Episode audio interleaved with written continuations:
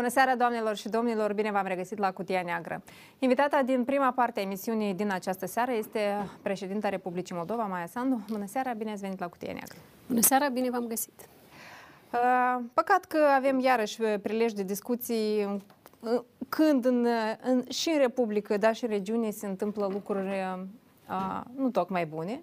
Suntem într-o perioadă în care uh, în presa internațională se vorbește foarte mult despre riscul unui război foarte aproape de hotarele Republicii Moldova și evident pe lângă toate astea noi avem și problemele noastre interne multe, despre ele vom discuta astăzi, dar vreau să uh, pornim discuțiile din această seară tocmai de la acest uh, risc uh, care poate veni din afară.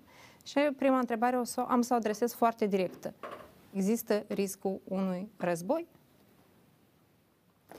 Putem să analizăm declarațiile care se fac la nivel de țări, la nivel de instituții internaționale și din aceste declarații vedem că există riscuri foarte mari.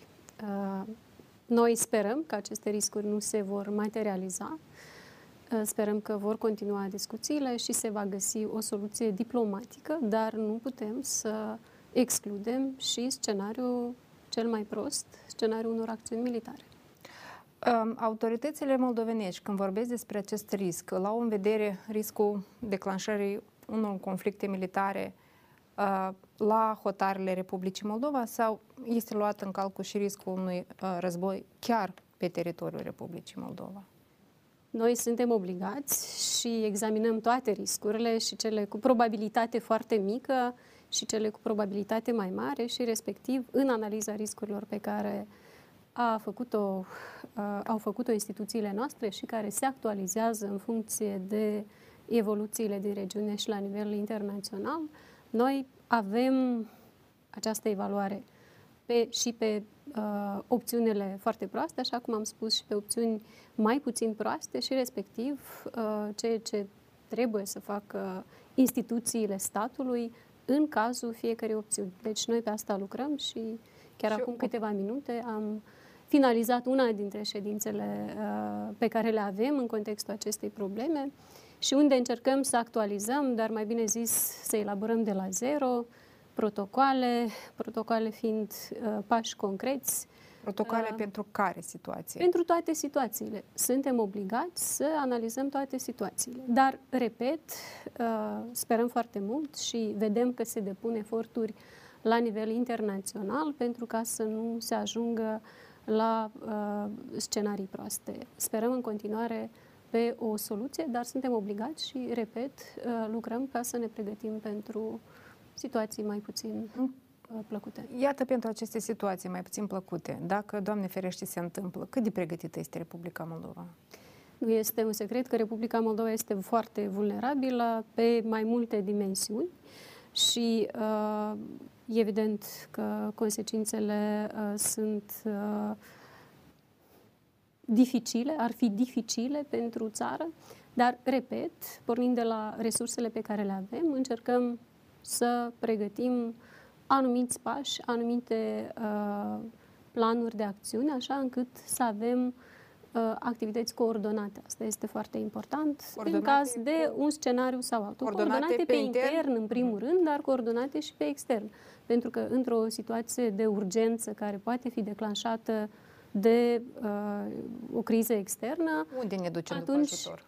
Bine, pe, în primul rând, pe intern. Avem instituțiile noastre care uh, trebuie să se mobilizeze și de-aia și lucrăm acum ca să avem siguranța că fiecare știe ce are de făcut uh, și, bineînțeles, există și posibilitatea ajutoarelor externe și în perioade de crize mai mici ne adresăm și obținem aceste ajutoare exact așa și aici, pe fiecare domeniu în parte, indiferent de Ați categoria de risc. Uh, ați discutat abordăm partenerii despre de dezvoltare. subiect cu președintele României și cel al Ucrainei? Nu am discutat cu președintele Ucrainei, am uh, discutat cu uh, cu uh, Uniunea Europeană în primul rând, cu președintele României am discutat subiectul anterior, atunci când am avut uh, ultima întâlnire la sfârșitul anului precedent, am discutat despre situația în regiune, atunci lucrurile erau mai puțin tensionate, uh, dar oricum am, uh, am discutat în linii generale și, repet, pe fiecare domeniu de necesitate în parte, miniștrii sunt cei care sunt obligați să uh, contacteze uh, potențiali parteneri pentru ca să ne ajute. Dar aș vrea ca uh, cetățenii să, uh, să fie alerți, dar în același timp să nu fie panicați, pentru că eu cred că există în continuare șansa unei uh, soluții diplomatice. Dar ce și... înseamnă să fie alerți? Cum trebuie să fie Asta înseamnă să știm că există aceste riscuri, uh, să ne informăm din surse credibile, pentru că un risc foarte mare este uh, dezinformarea și manipularea și am văzut mai multe personaje politice care încearcă să speculeze acest subiect și care încearcă să uh, Uh, dezinformeze oamenii despre faptul că Republica Moldova este cea care își dorește război sau uh, uh, tot felul de acuzații la adresa conducerii Republicii Moldova. Noi suntem o țară pașnică și ne dorim foarte mult uh, ca să ne fie respectat dreptul la pace. Noi nu reprezentăm niciun pericol uh, pentru alte țări uh, Uh, noi avem nevoie și de liniște și de pace ca să putem să ne concentrăm asta pe agenda spune, internă. Asta, apropo, ne spune și Ministerul de Externe a Federației Ruse astăzi, care v-a transmis un mesaj, sunt sigură că l-ați văzut, că nu aveți ce să comentați trecutul istoric, stați cu minte și concentrați-vă pe cum să construiți relații bune cu Federația Rusă. Nu-i supărat, nu supărați ursul și mai tare, că și așa e supărat. Dacă faceți referință la mesajul pe care l-am avut despre războiul din Transnistria, noi... Înțelegem uh, că la asta s-a referit uh, Ministerul de Externe. Noi uh, trebuie să vorbim despre tragediile care s-au uh, petrecut în țara noastră, uh, pentru că altfel riscăm să repetăm aceste tragedii, trebuie să, să ne cunoaștem istoria și trebuie să vorbim despre această istorie. În același timp, exact în același interviu, eu am spus că noi avem nevoie de un dialog cu Federația Rusă, chiar dacă pe alocuri este dificil, uh, dar o să continuăm să muncim, uh, să discutăm, așa încât să putem să rezolvăm cel puțin o parte din subiectele care le avem pe agenda bilaterală între Republica Moldova și Federația Despre Rusă. relațiile cu Federația Rusă vreau să vorbim un pic mai târziu. Vreau să mai rămânem un pic la război. Pentru că uh, dacă războiul confruntare militară nu este clar și de Doamne să nu existe.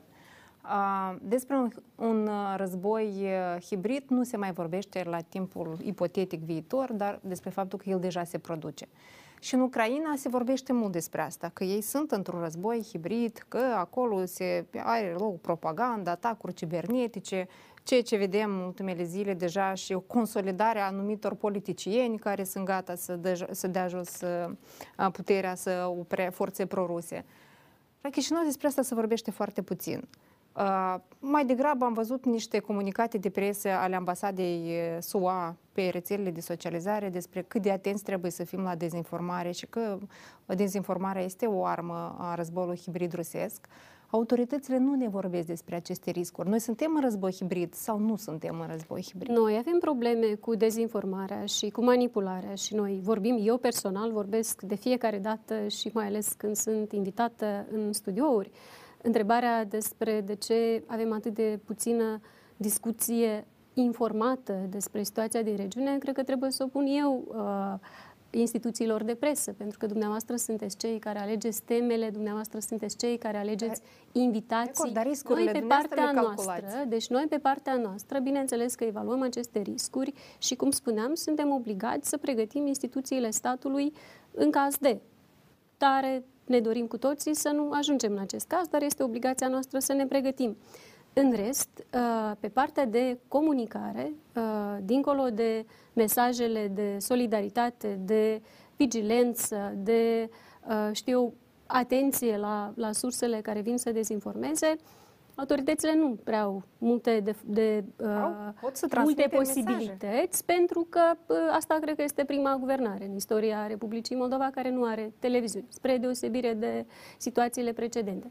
Dar, în, în general, este adevărat că e foarte puțină discuție informată și aici uh, ceea ce spun autoritățile e una, dar ceea ce pot să spună experți în domeniu, dar atunci când zic experți, mă refer la oameni care chiar uh, pricep lucrurile bine, care nu vin ca să manipuleze sau să sperie cetățenii, dar care să uh, poată să-i ajute pe cetățeni să înțeleagă mai bine ce se petrece. În același timp există suficient de multă uh, informație care vine din presa internațională, uh, deci există un anumit acces la analize pe plan Da, internațional da, să despre știți foarte situația din bine, regiune. cel mai ușor acces pentru cetățeni sunt televiziunile. Uh, Acum, dacă o să facem ana- o analiză la televiziunile care intră în casele cetățenilor Republicii Moldova, cele mai multe dintre ele sunt posturi rusești de televiziune, care mai și retransmit uh, emisiuni, știri din Federația Rusă. Uh, citeam astăzi pe rețelele de socializare mai multe persoane cu aceeași părere, apropo, care au o anumită expertiză. Uh, și temerea lor că dacă, dacă intră rușii ipotetic, Doamne ferește, cu tancurile în Republica Moldova, o bună parte din cetățenii va întâmpina cu, cu flori. Pentru că asta este dispoziția în Republica Moldova. Uh, Eu am să revin la întrebarea mea anterioară. Noi suntem într-un război hibrid. Dumneavoastră îl percepeți? Noi suntem toate într-o elementele lui. situație cu foarte multă dezinformare. Asta este o realitate și noi Dezinformarea e luptăm doar un element a și războiului noi hibrid. încercăm să să noi încercăm să luptăm cu uh, aceste uh, situații, dar uh, iarăși de fiecare dată când se fac uh, modificări la lege sau la uh, cadrul instituțional care reglementează activitatea presei, există foarte multă discuție și dezbatere, deci aceste lucruri nu sunt întotdeauna primite cu uh, brațele deschise de, deschise de către toți. Dumneavoastră uh, spuneți că da, există uh, televiziuni care, multe televiziuni din Republica Moldova sau instituții media care prezintă punctul de vedere al Federației Ruse pe aceste subiecte și există alte instituții, alte instituții media care nu prezintă niciun punct de vedere, care nu vin cu această discuție pe care eu aș fi uh, așteptat. Nu puteți să ziceți Dar- că doar televiziunile trebuie să facă asta. E o obligație și a statului să le vorbească cetățeni sau primilor persoane în stat să le vorbească cetățenilor despre niște pericole. Da, și, dumneavoastră ați și avut noi recent vorbim o adresare... în măsura în care putem să uh, vorbim Exact. despre asta. Uh, război hibrid presupune nu doar uh, dezinformare, presupune și multe alte elemente, uh, inclusiv detașamente de politicieni uh, care să Nu destabilizeze. avem informații despre, uh, știu eu, oameni în instituțiile publice care să încerce să destabilizeze. Bineînțeles că există servicii care trebuie să urmărească. Uh, Știm că există politicieni în Republica Moldova care sunt uh, cumva atașați uh, altor state decât uh, statului Republica Moldova, dar uh, aceste lucruri sunt văzute ca uh, dreptul la, deci, dreptul de libertatea de a se exprima și de a susține un punct de vedere sau altul. Dacă rolul lor este de a destabiliza situația din Republica Moldova, asta e cu totul altceva. Adică democrația nu trebuie Asta uh, se cunoaște, dar există o linie foarte uh, fină între a determina până unde este Dar aveți libertatea de semnale că expresie ar și fi dincolo. implicați cineva din Aceste politicieni? semnale le are, dacă le are Serviciul de Informații și Securitate. Trebuie și neapărat să vă informeze dacă le au, nu? Serviciul mă informează, doar că nu toate lucrurile pot fi spuse public. Sunt anumite lucruri care țin de securitate, care trebuie să rămână Mhm. într-un spațiu mai îngust pentru ca să nu periclităm securitatea țării. Uh, Secretarul General NATO a cerut Rusiei retragerea trupelor uh, sale din Moldova, Ucraina și din Georgia. Uh, un demers uh, foarte bun. Întrebarea este dacă noi putem profita acum cumva de asta? Adică Noi se avem- poate obține mai mult acum în acest context? Noi avem sprijin din partea partenerilor de dezvoltare de mulți ani pe acest subiect, pe subiectul retragerii uh, trupelor ruse de pe teritoriul Republicii Moldova, dar, din păcate, acest sprijin extern nu s-a materializat în acțiunea propriu-zisă Și acum și se poate acum lucrurile sunt și mai complicate decât până acum. Noi o să insistăm, o să continuăm să uh, cerem ca uh, trupele ruse să părăsească Republica Moldova, dar e parte din dialogul pe care îl avem, deci e un subiect important pe agenda pe care o avem cu Federația Rusă. Și contăm în continuare pe sprijin extern, dar lucrurile nu sunt simple. Exercițiile militare care au avut loc și la sfârșitul anului trecut și acum recent, uh, efectuate de grupul operațional al trupelor ruse din stânga Nistrului. Uh, am văzut o reacție a ministrului de externe recentă, nu am văzut și una din partea vicepremierului pentru reintegrare, nu știu dacă poate trebuia să vină și de la dumnealui o, o reacție pe acest subiect. Uh, cum, este, cum sunt tratate aceste exerciții militare? Cum le vedeți dumneavoastră? Niște pericole sau un bluf? Ce e asta? Dacă uh, revenim la subiectul principal, la problema principală și problema principală este că uh, staționarea acestor trupe este ilegală, evident că și uh, acțiunile de acolo uh, sunt ilegale.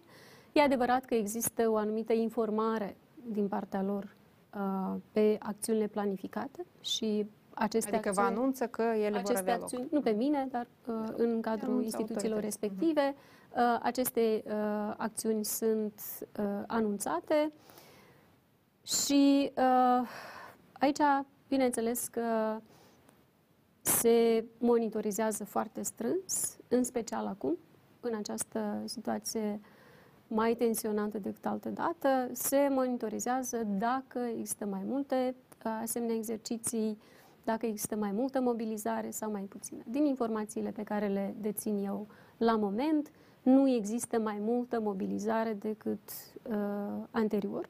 Deci, adică ce e asta? Fel, ne testează nervii? Într-un fel, nu. Aceste uh, exerciții sunt uh, și de pregătire și de testare a nervelor, nervilor, deci de a menține în formă uh-huh. uh, acești, uh, această, uh, acest contingent pe care l-au uh, acolo, dar, pe de altă parte, așa cum spuneam, nu există uh, schimbări Uh, semnificative în raport cu lucrurile care se întâmplau anterior. Dar asta nu înseamnă că trebuie să ne relaxăm pentru că situația se poate schimba foarte repede și instituțiile noastre monitorizează, raportează, facem schimb de informații cu partenerii externi pentru că și ei monitorizează situația în regiune. Uh, a doua parte a emisiunii uh, de astăzi va fi invitat domnul Igor Munteanu. Dumnealui, uh, apropo, referindu-se la reacția autorităților noastre la aceste exerciții militare, zicea că totuși noi nu reacționăm adecvat. Uh, deci suntem destul de diplomați, atenți, parcă să nu supărăm și poate este cazul să avem reacții de anticipare, chiar dacă riscurile nu sunt foarte eminente și nu foarte evidente, dar atunci când vom da o ripostă în avans unor astfel de încercări de a ne testa, e mai bine pentru noi. În primul rând, aceste subiecte se abordează. Se abordează pe platformele în care se comunică cu ei. În al doilea rând... în sensul că suntem da, destul sunt... de duri acolo sau deci, cum se da, abordează? Da, se anunță că dacă nu se acceptă, deci uh-huh. se consideră inacceptabile aceste acțiuni și se... Uh, Ele oricum au loc, nu? Și se discute despre potențiale răspunsuri și uneori aceste răspunsuri se aplică. Uh, de fiecare dată când uh, luăm o decizie sau uh, ne gândim să luăm o decizie, ne gândim la consecințe. Și ceea ce încercăm să facem noi este să nu permitem escaladarea situației. Pentru că escaladarea situației înseamnă că oameni concreți, din regiune au de suferit de fiecare dată. Și asta nu înseamnă că nu trebuie să întreprindem măsuri și anumite măsuri le întreprindem, dar fiecare decizie trebuie să fie și este precedată de o analiză ce se întâmplă mai departe, care este răspunsul și care este consecința, care sunt consecințele pentru oamenii noștri care locuiesc acolo sau muncesc acolo, care sunt în această zonă. Noi știm cât de ușor se poate ajunge la o escaladare a situației. nu poate avea efectul invers ca cei care sunt acolo sau cei care urmăresc ce se întâmplă, se întreabă, dar oare de ce guvernarea reacționează atât de timid în fața acestor... Guvernarea nu reacționează timid. Uh, guvernarea are uh, alte instrumente prin care uh, eu cred că va putea obține rezultate mai serioase și astea sunt acțiunile care țin de combaterea corupției, contrabandei, care vor lovi nemijlocit în conducătorii regimului și nu în cetățeni care, devin, uh, care pot deveni, uh, iată, jertfe din cauza acestor uh, decizii. Da, intenția de a lovi în, în a închide robinetul cu bani acolo este una foarte bună, numai că nu știu cum parcă vine în contradicție cu ce a spus astăzi prim-ministra, doamna Gavriliță, legat de solicitarea adresată Uniunii Europene de a permite, de a relua exportul de de deșeuri de, deșeuri de metale uzate în Republica Moldova, iar prima destinație, evident, va fi această uzină metalurgică de la Râbnița, iar această uzină metalurgică, știe toată lumea, este cea care este unul dintre principalii contribuabili pentru ceea ce numesc ei bugetul regiunii din stânga Nistrului. Și atunci, cum vrem noi să luptăm cu corupția din regiune, cu schemele de acolo, cu finanțarea regiunii astea separatiste, oferindu-le posibilitatea să-și câștige bani. Eu cred că guvernul a explicat foarte clar că nu uh, e corect să permiți ca țara să fie inclusă în lista neagră a Uniunii Europene doar din cauza unei întreprinderi. Țara nu are de ce să fie în lista neagră a Uniunii Europene. Că ulterior Republica Moldova, aici pe intern, cu instrumentele uh, proprii, uh, să pună la punct această întreprindere și să oprească aceste abuzuri și da, uh, știu că se lucrează, știu că nu s-a făcut, nu s-a avansat suficient, dar se lucrează pe partea asta, dar nu trebuie să pedepsim țara, să aparem acolo în lista neagră doar din cauza unei întreprinderi. Mai ales că avem un potențial investitor străin care și-a anunțat disponibilitatea să vină să investească aici. Uh, da, problema cu această uzină trebuie rezolvată, dar nu incluzând țara în lista neagră a Uniunii Europene. Doamna președintă, haideți vă rog să ne explicați o situație pe care eu nu o înțeleg. Astăzi, în momentul în care sunt reluate aceste exporturi de metale vechi în Republica Moldova, cine va fi principalul beneficiar al acestor exporturi? Uh, în primul rând, această decizie durează. Ceea ce am văzut noi, uh, anunțul pe care l-a făcut un investitor, un potențial investitor. Deci uh, este unul dintre... unei uzini tot durează și durează probabil mai mult decât cerealul uh, exporturile. Nu știu dacă, nu știu dacă uh, durează mai mult sau nu, pentru că această decizie sau reincluderea în listă durează minimum șase luni, ceva de tipul ăsta. Uh, guvernul, între timp, trebuie să găsească toate instrumentele ca să rezolve problema cu această întreprindere. Nu poți să rezolvi Ba da, prin... Nu pot să deci, rezolv. Guvernul a început să rezolve, doar că aici mai avem și, uh, cum să zic eu, uh, atitudinea foarte ciudată a băncilor din Republica Moldova, care, de exemplu, în cazul Metal Feros, în toți anii ăștia, cât uh, Plahotniuc și gruparea lui a uh, comis tot felul de ilegalități și a scos uh, miliarde, cred că, de lei din uh, această companie, din Metal Feros, iată, în acele vremuri, băncile nu aveau probleme să uh, mențină conturile acestei întreprinderi. Acum, când nu mai controlează Plahotniuc și alții ca el uh, această companie, când compania este controlată de stat, acum băncile au o problemă și îngheață conturile acestei companii. Dumneavoastră Dar asta este care este întrebare. motivul? Asta ce e o conspirație deci, Asta înseamnă bancară? că grupările corupte controlează uh, băncile? Sistemul bancar uh, o să ne răspundă de ce fac asta. Acum sistemul bancar se arată foarte corect și nu vor să aibă de-a face cu o bancă, cu o companie care are un trecut așa urât. Dar iată, atunci când se întâmplau aceste ilegalități, uh, aceste bănci nu aveau o problemă. Și acum, acum ce se Metal Feros este în grupările faliment. Uh, se apropie deci de această situație, inclusiv din cauza băncilor. Dar eu sunt sigură că guvernul va găsi o soluție. Ceea ce se întâmplă este că anumite grupări corupte, pentru că noi nu am scăpat încă de toate și uh, aici mai e mult de lucru, încearcă să preia ceea ce se făcea în trecut în cadrul unei instituții de stat, încearcă să preia în cadrul unei instituții. Au preluat schema și au trecut-o în altă parte. Acum, această denumire. schemă trebuie oprită, chiar Așa, dacă ea e în sectorul privat. Să facă? Păi toate instituțiile statului, și fiscul, și Ministerul uh, Mediului, și toate instituțiile care au instrumente legale. Așa. Da? Prin și instrumente ei, legale este mai greu. Ei fac asta sau noi trebuie da, să ne rugăm de Domnul asta. ca să reziste mai mult, ca să, ca să aibă mai multe zile de trăit metal feros până să ori descurca instituțiile de stat cu acest BPM. Eu nu am de gând să justific uh, instituțiile de stat, că sunt multe și unele sunt sunt mai eficiente, altele, mai eficiente, altele sunt mai puțin Responsabilitatea dacă falimentează această întreprindere de stat foarte bun, nu știu dacă foarte profitabilă, că era profitabil, doar că profitul era profitabilă în altă parte. pentru hoți, exact, n-a fost da. niciodată profitabilă, profitabilă pentru, pentru altcineva, nu pentru stat, pentru că stat n-a fost niciodată.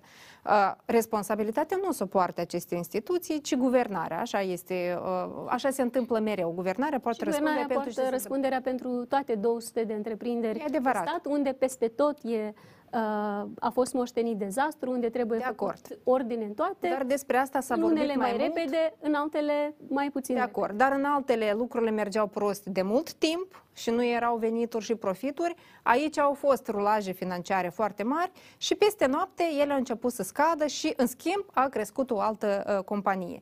Eu vreau să revin la această uh, re, uh, reluare a exporturilor, a exporturilor de metale în Republica Moldova.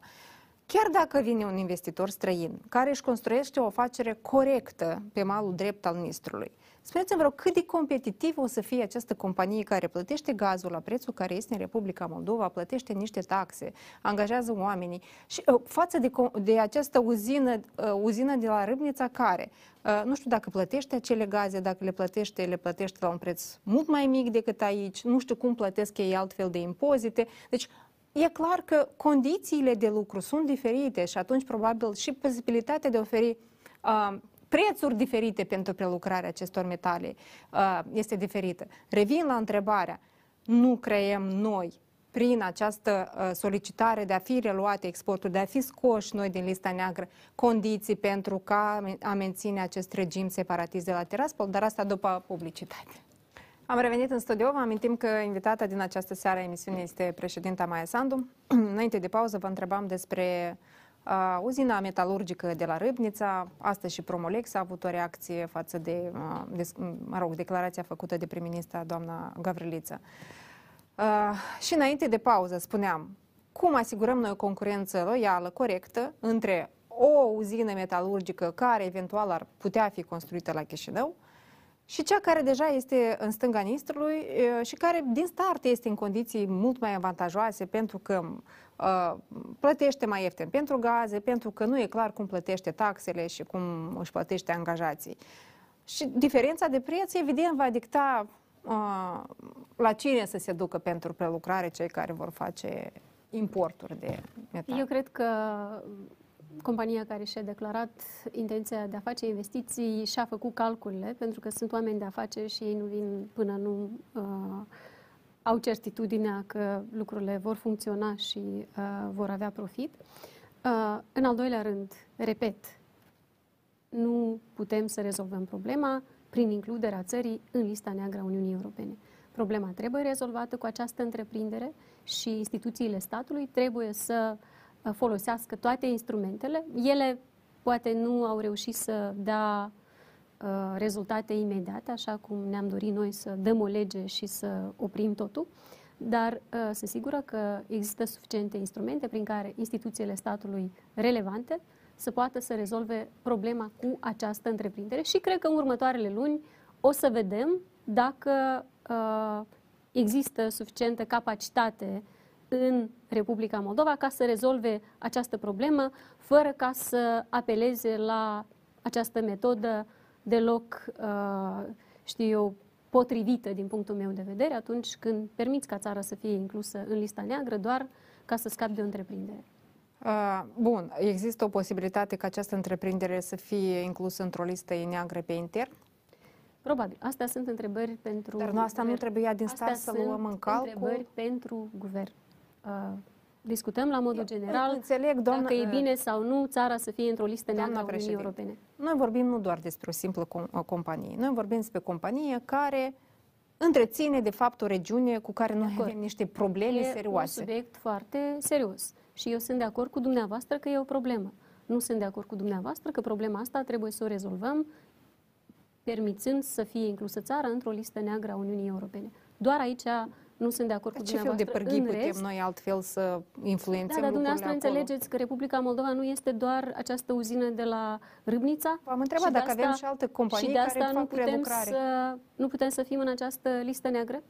V-am întrebat dacă avem și alte uzine care prelucrează astăzi metale. Avem cel puțin intenția declarată a unui investitor. Adică deci nu care avem. este, care Deocamdată este altcineva. semnalul nostru în care noi uh, spunem, deci vine investitorul și noi spunem nu că noi suntem în lista neagră și o să stăm acolo încă 50 de ani. Poate cazul e să scăpăm mai întâi de cei care uh, suc banii și Eu zic să ne întrețin rezolvăm regiunea. problemele cu uh, instrumentele noastre interne și nu ținând țara în liste negre ale Uniunii Europene. Haideți să trecem la gaze. Uh, Astăzi, în sfârșit, Agenția Proprietăți Publice a anunțat că lansează licitația pentru a găsi compania care va face auditul datorii, dar asta vine exact uh, în momentul în care Gazprom ne-a spus foarte clar că nu-i place această idee ca auditul să fie făcut de guvern. Pentru că ei cred că acest audit, chiar dacă au semnat acel protocol, trebuie f- să fie făcut, uh, dictat, organizat de către Moldova Gaz. Asta ce fel de parteneriate avem noi? Ce fel de documente semnăm noi cu, uh, uh, cu domnul Miller? care peste noapte se Documentul, schimbă? protocolul care a fost semnat spune foarte clar că partea moldovenească va uh, anunța Da, acest, uh, va anunța și va finanța acest uh, audit al datoriilor și partea moldovenească în protocol apare în câteva locuri și peste tot partea moldovenească înseamnă Guvernul Republicii Moldova. Dacă era vorba despre Moldova Gaz, nu uh, avea cum să fie semnat un protocol cu reprezentantul guvernului, pentru că Moldova Gaz își face auditul și Moldova Gaz cu Gazprom putea să semneze tot felul de documente. Asta este un document semnat de către viceprim-ministru, ministrul uh, infrastructurii și respectiv asta înseamnă partea moldovenească. asta Acum, înțelegem. guvernul, Ce s-a întâmplat guvernul atunci? a uh, transmis uh, pentru informare acest document uh, la Moldova Gaz. Acționarii Moldova Gaz, acționarii majoritari, cei de la Gazprom, l-au văzut, ei au avut o altă, un alt punct de vedere despre cum trebuie să fie făcut acest audit. Um, Guvernul, așa cum scrie protocolul, deci guvernul își îndeplinește angajamentul din protocol și lansează această licitație, așa încât uh, Riscul că nu să vor se poată face recunoaște acest mai audit. târziu rezultatele acestui audit. Sunt anumite riscuri. Bineînțeles că aceste riscuri sunt, dar uh, atât timp cât guvernul procedează în conformitate cu protocolul, riscurile pentru noi sunt mai mici, pentru că în orice instanță internațională, dacă se va ajunge acolo, uh, oricine va interpreta așa cum interpretăm și noi, partea moldovenească însemnând guvernul și nu Moldova Gaz. Așa, conducerea Gazpromului a avut și ea vreo obiecție legată de faptul că nu noi discut organizăm. cu conducerea Gazprom. Uh, Adică vrem să înțelegem dacă reacția asta vine doar de la reprezentanții Gazprom de aici Aceste- sau este și e, de sus. de- Adică îmi vine greu să cred că ei nu comunică între ei, dar totuși e important și acest aspect. Există riscul de sistare a gazelor pentru, uh, pentru noi așa până în, uh, în vară?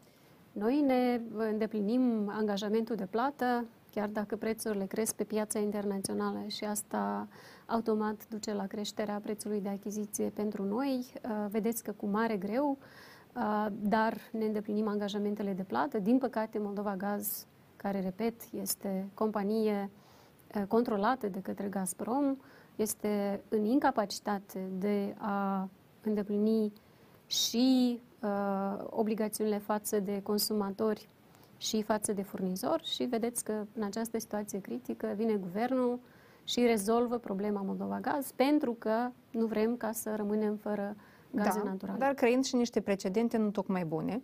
Acum, întrebarea este ce uh, putem face, care Alternative. este opțiunea. Uh, Dacă situația pe piață, dacă prețul ar fi fost mai bun, guvernul ar fi putut cumpăra prin altă companie, printr-o companie care este de stat.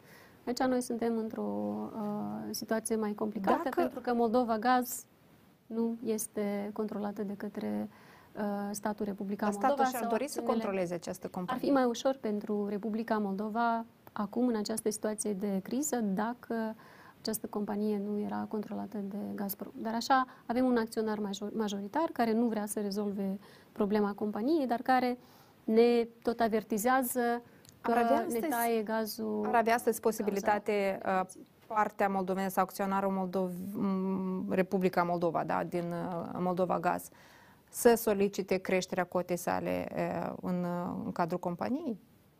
nu are cum să uh, crească acum, deci dacă vorbiți Dacă despre... tot plătim compensații și tot despre ajutăm ca să-și investiții, întoarcă. uh, Aici o posibilitate pe care, din câte știu eu, guvernul a discutat-o este dacă se oferă un credit Mhm. uh, să se ceară în calitate de gaj uh, rețele, de exemplu, o parte din rețele. Dar acest lucru se poate întâmpla doar dacă acționarul principal uh, Accepta. acceptă acest lucru. Și dacă acționarul principal nu acceptă, atunci nici asta nu este o posibilitate. Uh, un subiect pe care vreau să-l abordez cu dumneavoastră este legat de uh, aceste condiționalități politice. Uh, cu jumătate de gură despre ele s-a vorbit foarte mult timp, uh, condiționalități care ar fi fost în discuție în momentul în care se negocia contractul cu uh, Gazpromul pentru gaze. Uh, cu jumate de gură, la început mai mult negând că au existat niște astfel de condiționalități sau propuneri și mai târziu tot mai mult spunându-se că uh, totuși au fost uh, niște condiții de genul ăsta. Dar până acum nimeni nu ne-a spus ce exact am avut noi de câștigat prin faptul că am plătit acest preț pentru uh, gaze. Dumneavoastră ați venit cu un, uh, cu un îndemn către cetățeni să, să, să fie solidari în această situație, pentru că uh, este important, uh, prețul la energie nu ar trebui să fie mai important decât suveranitatea Republicii Moldova. Probabil este corect că atunci când ne invitați la solidaritate să ne ziceți pentru ce. Ce E- am câștigat noi prin faptul că plătim un preț mai scump la gaze? Pentru că, într-adevăr, se Mai poate... scump decât ce? Poftim? Mai scump decât ce? Pentru că dacă ne uităm pe Mai piață scump și decât- nu înțeleg discuția asta că noi plătim un preț mai scump. Dacă o să analizați prețurile în țările din regiune, o să vedeți că noi nu plătim un preț mai scump. Noi plătim un, pe- un preț mai mic.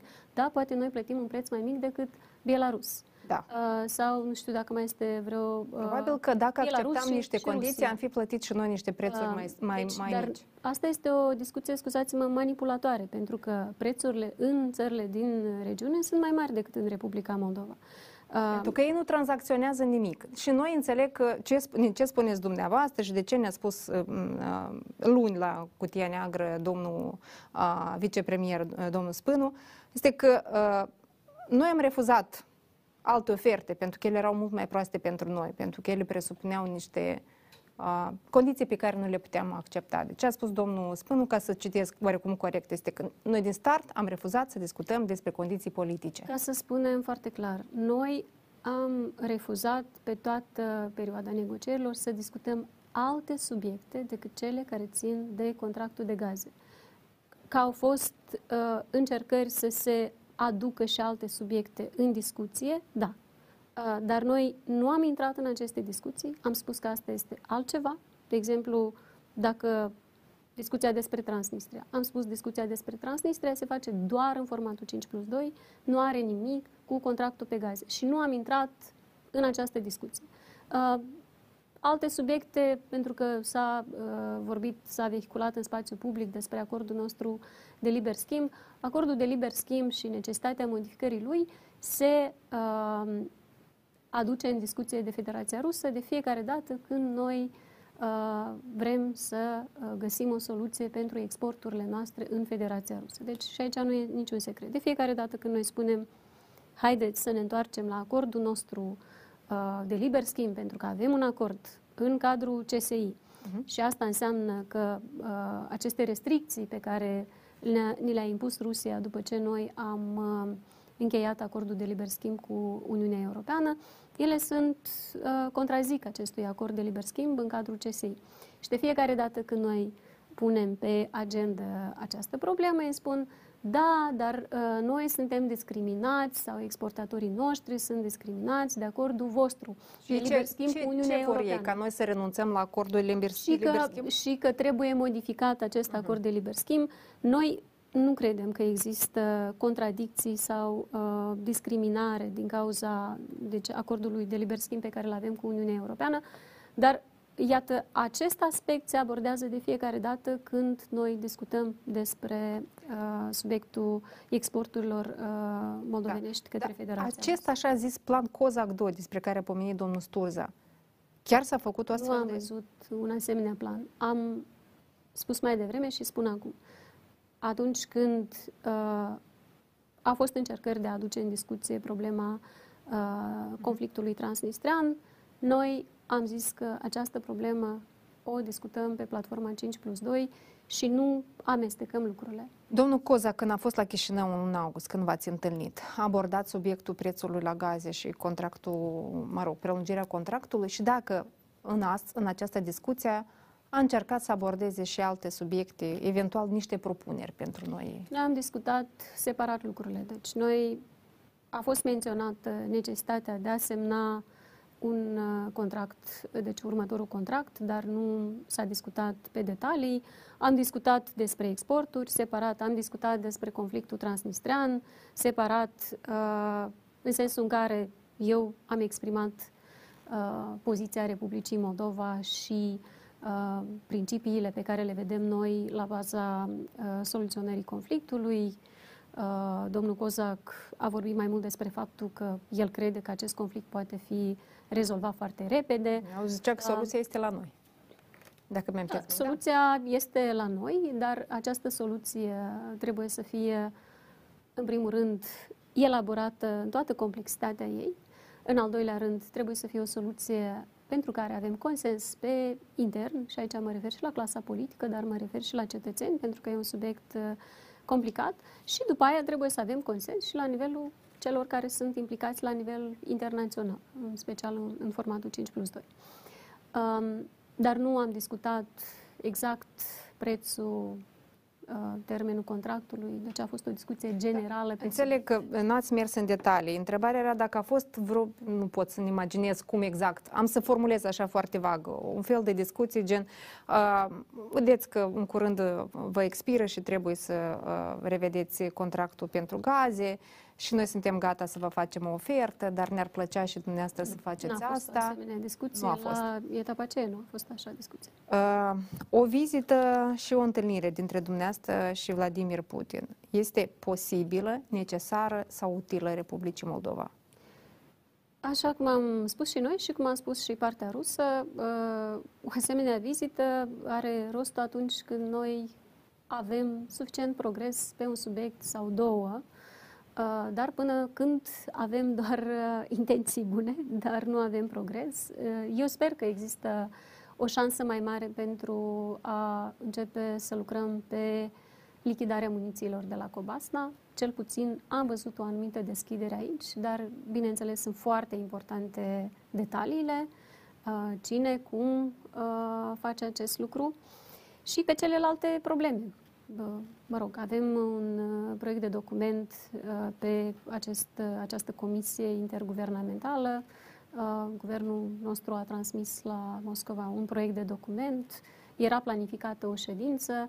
Acum, și în contextul internațional și regional foarte complicat, e foarte greu să faci uh, prognoze. Înțeleg. Uh, înțeleg că noi nu suntem deocamdată pregătiți uh, să avem o discuție bună, corectă și pragmatică uh, cu, sau dumneavoastră, cu uh, Vladimir Putin. Dar când credeți, Că noi nu Dumneavoastră ziceți că încă nu este pregătit, nu este momentul potrivit, că mai, mai sunt trebuie niște să lucruri de pregătit. La nivel tehnic trebuie da. să fie, să se avanseze credeți suficient. că asta se poate întâmpla? Depinde de ambele părți. Noi suntem deschiși, noi știm care sunt interesele noastre naționale, noi insistăm pe aceste Dar vi s-a sugerat uh, despre posibilitatea de a avea astfel, adică partea rusă vrea această întâlnire? Repet, uh, ambele părți cred că o întâlnire își are rost atunci când avem suficient progres, uh, măcar pe câteva întrebări. Adică, cârcotașii care, care spun că Maia Sandu, Putin de mult o așteaptă, Maia Sandu nu vrea să meargă acolo, ea se încăpăținează. Eu am nu spus au asta și o să repet și aici. Eu o să merg și o să am uh, întâlniri cu toți cei uh, cu care pot să rezolv probleme pentru cetățenii Republicii Moldova. Putin, și, puteți? Uh, și atunci când există o oportunitate de a rezolva aceste probleme, să merg. Deci, da, noi avem problema acordului de asigurări sociale, pentru că avem mulți oameni care au lucrat în Federația Rusă și mai lucrează și care vor să-și primească pensia aici acasă. Noi avem uh, problema exporturilor, noi avem problemele despre care am vorbit uh, a trupelor și a munițiilor în Transnistria. Problema munițiilor este una Probleme foarte sunt multe, adică chiar ar fi multe de discutat. Și Federația Rusă pentru că e un pericol uh, ceea ce avem noi acolo și dacă uh, ceea se ce au întâmplă promis ei de ceva, mult, ca scop e, o să nu e retragă. responsabilitatea noastră. Pentru E că adevărat. Putem să... Deci, subiecte sunt multe. Ajungem. Vă rog să ne răspundeți foarte clar la întrebare. Uh, Acum, dacă ar avea loc o astfel de întâlnire, iar nu ar da roade, Repet, subiectele trebuie să fie... ce s-ar întâmpla să dacă se ar fi lucreze acum la această aceste subiecte uh, pe plan uh, deci individual, de instituții. De exemplu, Ministerul Apărării a expediat o scrisoare către Ministerul Apărării Federației Ruse ca să vedem uh, cum ne putem mișca pe subiectul Cobasna. Uneori întâlnirile au loc și de, în alt fel. De principiu se întâlnesc șefii de stat, de principiu agrează niște lucruri, după care lucrează echipele de experți. Sunt și astfel de Sunt experiențe. și asemenea Da. experiențe, dar uh, acolo unde Vorba am de fost în credibilitate. anumite vizite, acolo s-au început uh, proiectele. Și dumneavoastră puteți să mă întrebați de ce nu am avut o întâlnire și cu președintele uh, Statelor Unite. Deci uh, nu este un caz singular pe care, iată, îl tot discutăm aici. Sunt încă multe țări cu care trebuie să, Pentru că să continuăm. Pentru asta și mai să- des vă întreabă uh, lumea de ce, nu Vedem vă, rezultate. de ce nu vă întâlniți cu Putin, nu de ce nu vă întâlniți cu uh, președintele Statelor Da, și Unite. eu asta tot mă întreb. De ce mă întreabă doar despre Federația Rusă? Poate și se nu dorește și foarte despre mult SUA? acolo să mergeți. Uh, auditul de la Moldova Gaz pe care îl face Curtea de Conturi. Dumneavoastră aveți încredere în acest audit în condițiile în care uh, la conducerea acestei instituții sunt încă, uh, cum au fost numiți ei de politicieni, uh, uh, exponenții regimului oligarhic, uh, iar domnul Viorel Chetraru, uh, soția dumnealui de foarte mulți ani lucrează în contabilitatea de la Chișinău Gaz. Eu vreau să sper că la Curtea de Conturi se vor găsi suficienți oameni competenți care vor intra în această echipă și Echipa vom, deja e avea, formată. și vom avea un rezultat al acestui control, pentru că noi ne dorim un control. Am tot vorbit că 20 de ani Curtea de Conturi a fost ținută departe de Moldova Gaz, intenționat, uh, după care chiar și lege s-a aprobat ca să nu se facă acest control. Și asta s-a făcut de către conducătorii care s-au perindat uh, la, deci în, în funcții în Republica Moldova. Uh, Acum mie mi-e greu să spun ce exact se întâmplă în Curtea de Conturi și în ce măsură oamenii delegați în această misiune sunt potriviți. Da, o să vedem. mai Puteți să devreme sau mai spuneți de târziu, o să ce vedem acești rezultatele. doi oameni, Marian Lupu și Viorel Chetraru, se mai află acolo?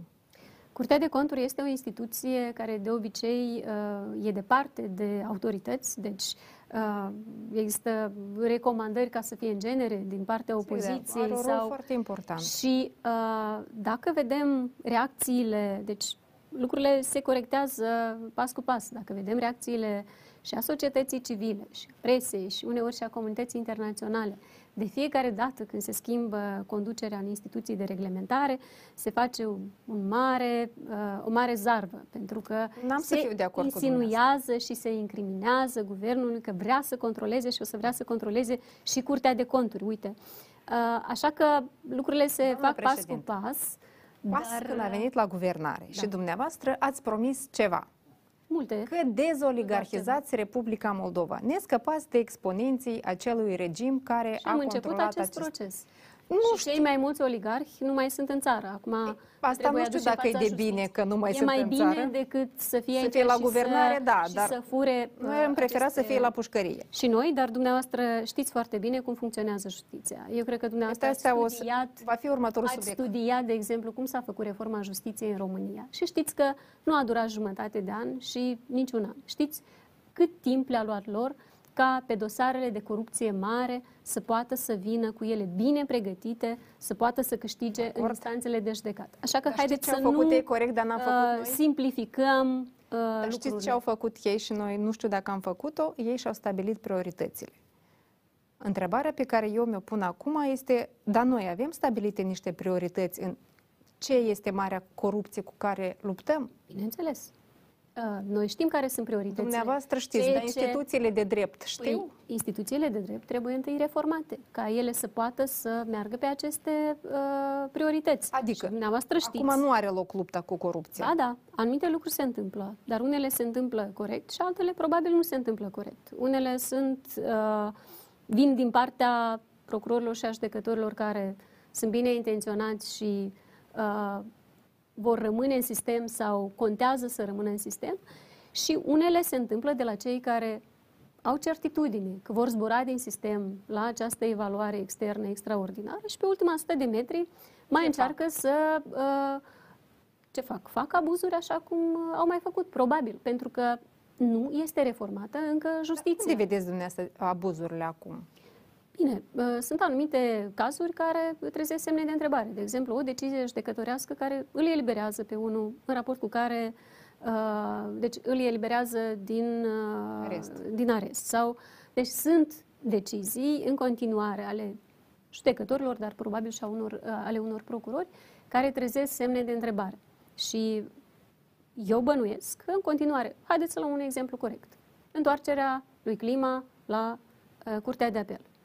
Uh, ce înseamnă asta și care sunt consecințele? Asta înseamnă că sistemul mafiot nu se dă bătut și încearcă din răsputeri să-și mai păstreze influențele. Dar măcar până la, puteau fi până niște la această erori evaluare. în acel decret pe care uh, l-ați emis? Noi am explicat foarte clar și după care am văzut și legătura uh, de prietenie dintre judecătorul care a emis această decizie pe clima și... Rud, da, și, da deci, părinții lui. Exact. Da. Uh, Bine, eu am mers mai departe, noi am mers mai departe în instanța de judecată, dar după ce a revenit el la uh, Curtea de Apel, vedem tot felul de decizii. Deci, anumiți judecători uh, au revenit la lucrurile pe care le-au făcut uh, până acum.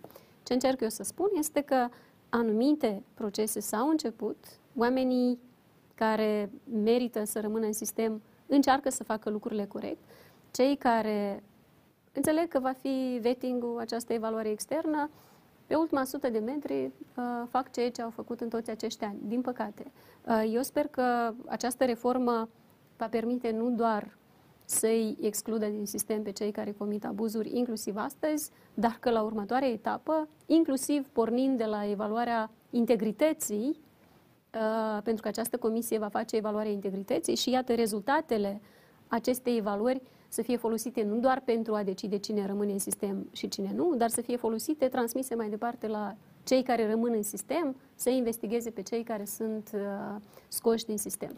Asta dacă va evaluarea mult... va avea succes. Dumneavoastră, nu știu, dacă ați făcut uh, uh, un fel de analiză, există Există riscul ca ea să eșueze, această mm, reformă, această există anumite, de, Există de anumite riscuri, dar nu putem să spunem că această evaluare poate să eșueze total. Ea poate să uh, aibă anumite fisuri prin care să permită să rămână uh, anumite persoane care totuși au probleme de integritate, dar mai, mai depinde mici? de componență, uh-huh. uh, deci e foarte important cine va intra în această comisie de evaluare și uh, eu îmi pun speranțe în, uh, și în oamenii care vor fi delegați din țară, dar în special în cei care vor fi delegați din afara țării de către partenerii de dezvoltare, pentru că și Uniunea Europeană și ceilalți au deja o experiență, este experiența Albaniei și apropo, eu am vorbit cu prim-ministrul Albaniei despre această reformă și domnul ministru vorbește cu ministra justiției multe... care da, dar ei au foarte multe lecții Ține. bune de care da. noi trebuie să ținem cont. Noi luăm încă o pauză de publicitate. Eu vreau să revenim totuși cu discuțiile despre lupta cu marea corupție și priorități, pentru că ați menționat dumneavoastră că sunt fugari. Mie nu-mi place, nu știu dacă dumneavoastră vă place că nu place nimănui acest lucru, dar haideți să ne amintim cine i-a lăsat să fugă e adevărat, și întrebările să le formulăm celor e adevărat, cărora... întrebarea este încercăm să-i aducem, dar asta după publicitate. Am revenit în studio. Ă, astăzi, pregătindu-mă de această emisiune, am revăzut discursul dumneavoastră de inaugurare. Ă, și căutau în acel discurs tocmai ce vă propuneați dumneavoastră pe subiectele legate de lupta cu marea corupție. Haideți să revedem acel fragment și să vedem la un an și uh, un an de zile de atunci și un pic, da? Dacă avem ceea ce vă așteptați să avem în lupta cu corupția. Dragi cetățeni, lupta noastră împotriva corupției nu va fi ușoară, dar vă spun cu toată responsabilitatea și cu toată încrederea că noi o să câștigăm această luptă. O să reușim să curățăm statul și clasa politică de corupți și profitori. O să construim un stat în care hoții stau la închisoare, nu la conducerea țării. Am revenit în studio. Uh, La conducerea țării nu stau, la Și închisoare, asta cred că este important. la închisoare tot nu stau. Uh, Încă nu. Da. Ce se întâmplă, de fapt, cu această luptă? Eu sunt sigură că dumneavoastră tot vă adresați această întrebare. Luptă cu mare corupție uh, ai Republicii Moldova. Este, există această luptă împotriva lor? Nu mă refer la uh, declarațiile uh, și dorințele clasei politice, mă refer la cei care trebuie să facă asta, da? în primul rând la procurori.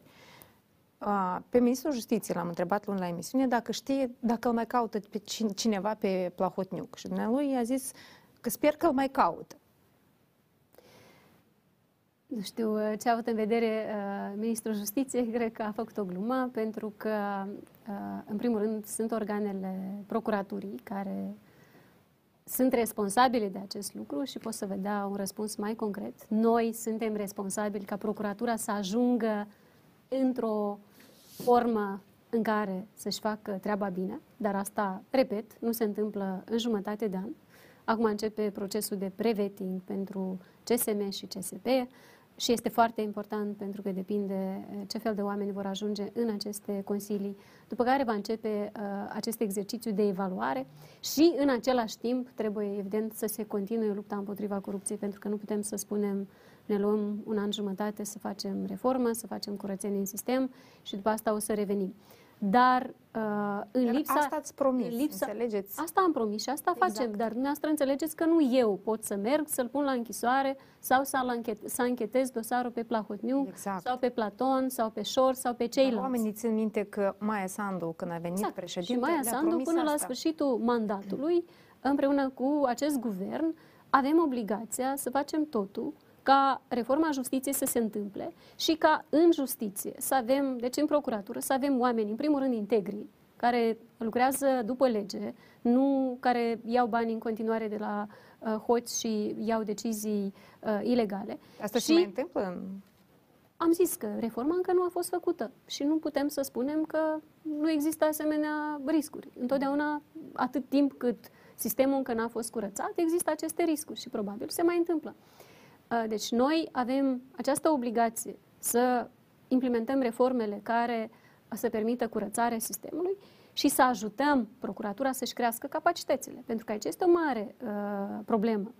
Uh, acum, de exemplu, pe caz, cazurile de uh, corupție mare, trebuie să se lucreze cu mai multe țări, trebuie să se lucreze cu organizații internaționale. Nu Ce vreau să cred că nu capacitate- vor să lucreze țările celea cu noi. Acum eu o să vă întreb, de ce până astăzi? Pentru că eu tot nu vreau să cred. De ce până astăzi Interpolul nu l-a dat în căutare internațională pe Plahotniuc? Eu am o întrebare uh, destul de serioasă și uh, Dar pe o să o pun Platon? acum și o să discutăm și despre Platon. Deci cum se poate că uh, după 2 ani de zile, nici astăzi nu-l vedem pe Plahotniuc în căutare Și internațională? aveți vreo explicație? Și nu, nu am o explicație. Nu vine a crede că probele oricum au fost ele pregătite, că poate nu avem cei mai buni traducători care lucrează la procuratură, poate nu au fost cele mai bine uh, formulate uh, probele, dar oricum există foarte multe probe aici. Oricine vrea să se documenteze, înțelege. Deci, iată, eu am o întrebare la Interpol pe partea asta și o să încerc să uh, obțin un răspuns. Uh, pe celelalte subiecte uh, se discută cu uh, cei care s-au ascuns în Marea Britanie, se discută la nivel de comisii rogatorii între procuratura noastră și procuratura din Marea Britanie. Și dau rezultate? Deci nu vin rezultatele peste noapte și eu am o întrebare dacă procurorii noștri care lucrez, lucrează pe aceste cazuri sunt suficient de convingători uh, în discuțiile și în colaborarea pe care o au pe partea cealaltă. Noi încercăm să ajutăm să, uh, inclusiv, uh, am transmis Ministrului Justiției că dacă e nevoie de asistență pentru proc- procuratură, uh, să spună, pentru că putem să mobilizăm asistență externă uh, pentru capacitate, dar uh, sunt ambele lucruri. Deci, pe de o parte, este credibilitatea sistemului nostru, pentru că de fiecare dată când se discută de extrădări, se întreabă, e, reforma, e, e reformată justiția, nu este reformată? Și de capacitate. Uh, nu, Dumneavoastră am vă văzut, puneți ex, nu am întrebări? văzut extrădările să se întâmple într-o lună sau două. Deci dacă înțelegem și ar trebui să înțelegem cel, cel puțin în acest studio cât de complicate sunt uh, aceste proceduri, uh, ele nu se întâmplă într-o lună sau două. acord. Pe- Credeți-mă, pe- pe- pe eu șor de sunt trei prima ani îl care mi-ar așteptăm. fi, mi-aș fi dorit ca lucrurile să se întâmple. Pe șor de trei ani îl Și s-au așteptăm. făcut solicitări destul de avansate pe șor. Deci pe șor sunt uh, solicitările de extradare cu probe sunt destul de Adică în serioase. curând ar trebui să vină Acolo și- se merge în instanța de judecată deja și uh, sigur că depinde ce uh, va decide instanța de judecată de, ac- de acolo, dar uh, e și o problemă de capacitate, cred eu, chiar de dacă nu voință, știu pe este toți o problemă din partea pe interior. Din partea cu sistemul ăsta, în interiorul Sistemul? procuraturii, se vrea să se lupte uh, Eu ca cred că să la obțină nivelul aici acei uh, corupți? cel mai înalt se vrea, dar la nivelul fiecărui procuror uh, nu am cum să spun. Probabil că există o masă critică de oameni care lucrează serios, dar nu pot să pun mâna în foc pentru toți procurorii care sunt implicați în Ați aceste înțeles cazuri. cine, uh, noțiunea asta așa, foarte moldovenească, cine controlează astăzi procuratura? Repet, o să facem ordine, o să facem curățarea sistemului, o să scăpăm de toți cei cu probleme de integritate și care au dat decizii ilegale în trecut și atunci o să avem mai mare claritate. Dar astăzi cineva controlează această instituție? Nu cred că controlează cineva instituția, cred că E pe cont propriu, cred că fiecare există cu... anumite, anumiți poli de interese și uh, probabil că mai există procurori care ascultă din afară, dar cred că și din ce vedem, există și procurori care lucrează În afară cu de legea. politic, în afară de tot de ai lor, de cine? Deci, ziceam uh, de procurori care uh, lucrează probabil cu grupările cu care au mai lucrat. Bănuiesc că mai există și asemenea procurori. procurori. Uh, și există cu siguranță asemenea judecători. Dar există și procurori care încearcă să uh, avanseze lucrurile. Sunt, uh, sunt cazuri totuși de, uh, destul de complicate, de mașinații financiare, pe care trebuie să le documentezi. Sunt foarte multe lucruri, sunt mulți ani, sunt multe tranzacții și mai ales dacă, și nu doar, dar mai ales dacă trebuie să convingi uh, o instanță din afara țării, clar că instanțele din Marea Britanie sau din altă parte sunt mai Înțeleg că bune decât procesele ale astea noastre sunt și ele au așteptări foarte mari. E adevărat, Dar, e clar uh, că depinde și de factori externi. Întrebarea este dacă noi de acasă ne facem bine temele. Pentru că dacă nu le facem bine, uh, la, nu, nu o să fim corecți dacă o să dăm vina că Asta nu ne-a trebuie să- reușit pentru în- că ne-au Trebuie să refuzat. creștem și capacități. Noi, evident că discutăm subiectul și la nivel, uh, la nivel de conducere de țări. Deci noi abordăm subiectul și Da. eu am vorbit despre asta și la uh, întrunirea uh, șefilor de state organizată de Casa Albă. Și am spus că avem nevoie de un efort internațional, pentru că e clar că autoritățile, că organele din Republica Moldova sunt mult mai slabe decât organele de drept din SUA, din Marea Britanie, din țările uh, cu democrație Cândva veniți consolidată. cu o propunere către domnul Stoianoglu, uh, de a, deci nu dumneavoastră, uh, erați gata să facilitați, da? ca să uh, vină experți să lucreze în grupuri co- mixte, uh, experți uh, din structurile de drept din alte instituții. Acum nu mai există această oportunitate, nimeni nu poate ajuta să Ba da, lucreze pe cei și care sunt am, bine intenționați? uh, am discutat cu Ministrul Justiției să fac uh, o solicitare uh, către donatori și mai ales că înțeleg că donatorii sunt deschiși pentru aceste proiecte. Sper să pornească un asemenea proiect cât de curând și eu cred că procurorii noștri au nevoie de expertiză, deci de asistență uh, pe probleme uh, financiare. Deci, Este un dosar uh, pe care îl numesc un dosar al rușinii în Republica Moldova și, din păcate, noi nu am reușit să aflăm nimic legat de ce s-a întâmplat despre acest episod. E clar, pe timpul lui Plahotniuc e clar de ce, după asta nu am mai înțeles de ce. Este dosar expulzării profesorilor turci. A, asta s-a întâmplat cu concursul, cu implicarea directă a SIS-ului. SIS-ul astăzi este în, uh, cumva în, uh, sub ordinea uh, președinției. De asta așa și n-ați putut face claritate? Uh, Eu Ce am, e cu uh, ba dosarul da, ăsta? noi am discutat. În general, de subiectul ăsta se ocupă Comisia Parlamentară Securi- uh, pe Securitate. Uh, Comisia a solicitat toate informațiile. Înțeleg că nu sunt oferite? răspunsul pe care l-a obținut Comisia este că dosarul este la procuratură. Deci acum să vedem uh, Care dosar este la procuratură? Cel în care a fost condamnat cu amendă Deci, Vasile uh, Botnar? Nu, dosarul, tot dosarul care ține de acest caz, deci asta este informația pe care am primit-o eu de la președintele Comisiei Parlamentare, că acest dosar este la procuratură. Și uh, nu văd, adică sper că procuratura nu are niciun motiv uh, ca să ascundă aceste lucruri. Dar sunt de acord că uh, acest caz uh, mușamalizat pe timpul lui uh, Stoianoglu rămâne în continuare neclarificat și eu am avut de nenumărate ori această întrebare. De fiecare dată mi s-a spus, dosarul este la procuratură și... Da, dumneavoastră personal, în discuții cu directorul SIS, cu domnul Saulicu, ați încercat să înțelegeți ce a fost acolo? Adică, pentru dumneavoastră, aveți răspuns la întrebările ce a fost? Eu nu am uh, răspuns la toate întrebările. Uh, ceea ce uh, mi s-a spus mie este că, deci Botnar a fost uh, cel care a, a dat ordine, care a organizat. Unul dintre, una dintre persoanele implicate, uh, pentru că au fost mai mulți, uh, e în proces de judecată acum cu SIS. Uh, deci, tot felul de... Din persoanele implicate în calitate de Deci, cine? unul dintre cei care a îndeplinit aceste ordine, dar totuși a fost printre...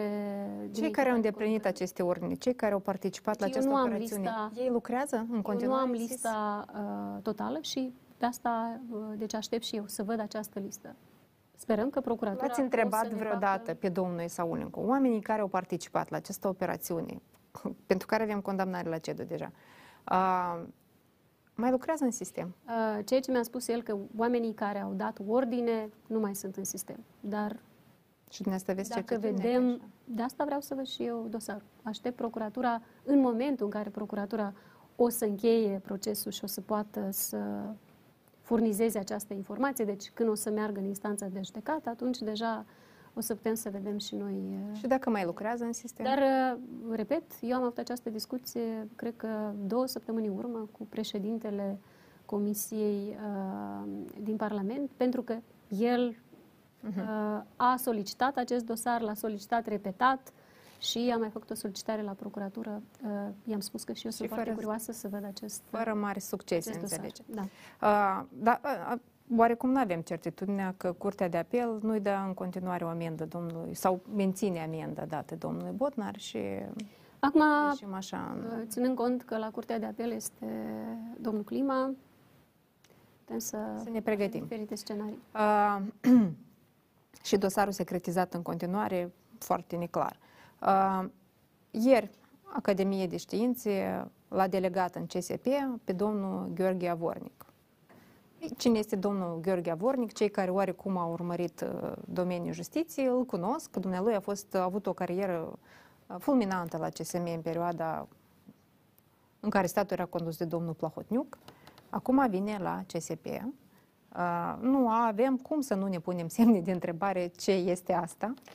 După mine, este, această decizie este o sfidare a intențiilor noastre și a acțiunilor noastre de reformare a justiției și este o sfidare, dacă vreți, și a cetățenilor, pentru că cetățenii au votat în special pentru uh, ordine în justiție. Uh, iată, reprezentantul societății civile, în acest caz Academia de Științe, pentru că Avocatul avut domnului acest- Plahotniuc. a avut acest uh, drept să delege, eu sunt uh, foarte uh, Un fel dezamăgită. de răzbunare s-a supărat Academia de Științe pe...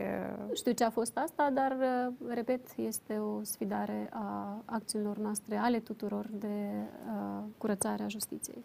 Uh, Noi mai avem foarte puțin timp. Vreau să vă întreb uh, dacă se impune o reformă la SIS și dacă vor fi schimbări inclusiv de cadre acolo. Uh, O reformă este mai mult decât o schimbare de cadre și, da, noi uh, lucrăm deja de ceva timp la o asemenea reformă Mhm. și lucrăm la o reformă a sistemului de securitate în general, pentru că dincolo de SIS uh, mai sunt și alte instituții, alte instituții care au componente care țin de securitatea statului și noi facem o reformă uh, generală pe, pe tot sistemul, dar și pe Serviciul de Informații și Securitate în parte.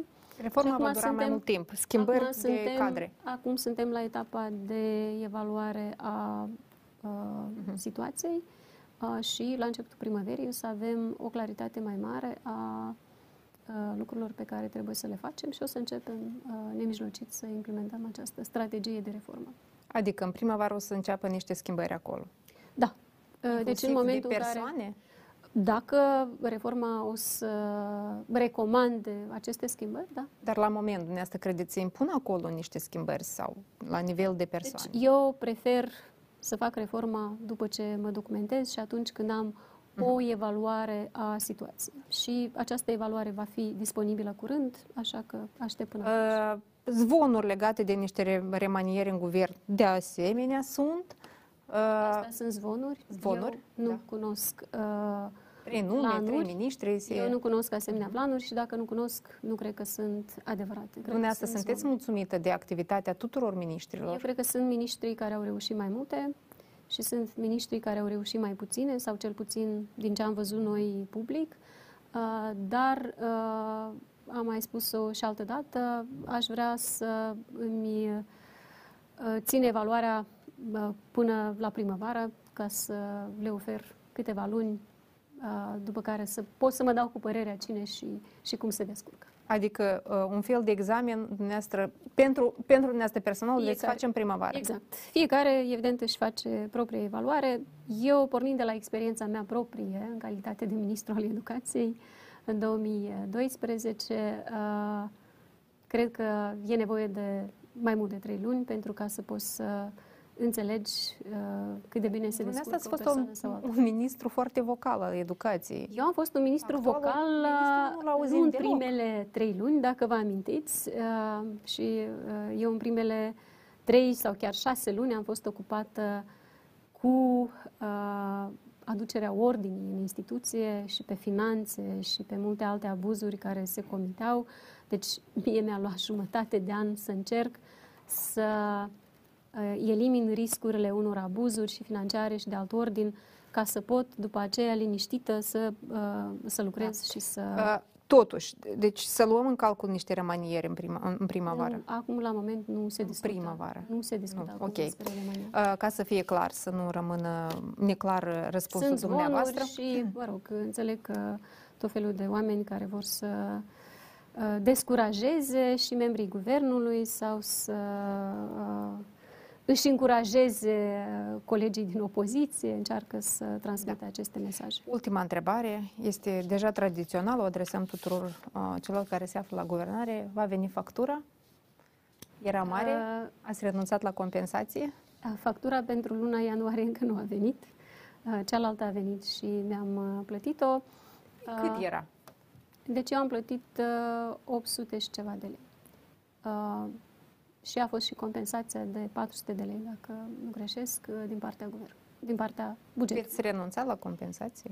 Am renunțat. Dumneavoastră ați renunțat? Eu nu pot renunța pentru că mi vin altfel facturile și deja cu totul calculat. Uh, Și aici e o chestie de a uh, vedea posibilitățile pentru toți să poată renunța la compensație, pentru că aș renunța.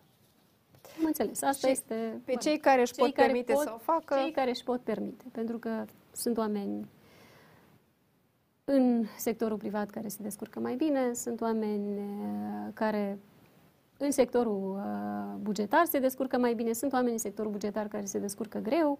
Uh, Nu cred că trebuie să facem din asta o știre. Sunt oameni care au 3-4 copii acasă și chiar dacă lucrează într-o funcție publică, asta nu înseamnă că uh, trebuie să se pună presiune pe ei, pentru că au uh, de întreținut acești copii.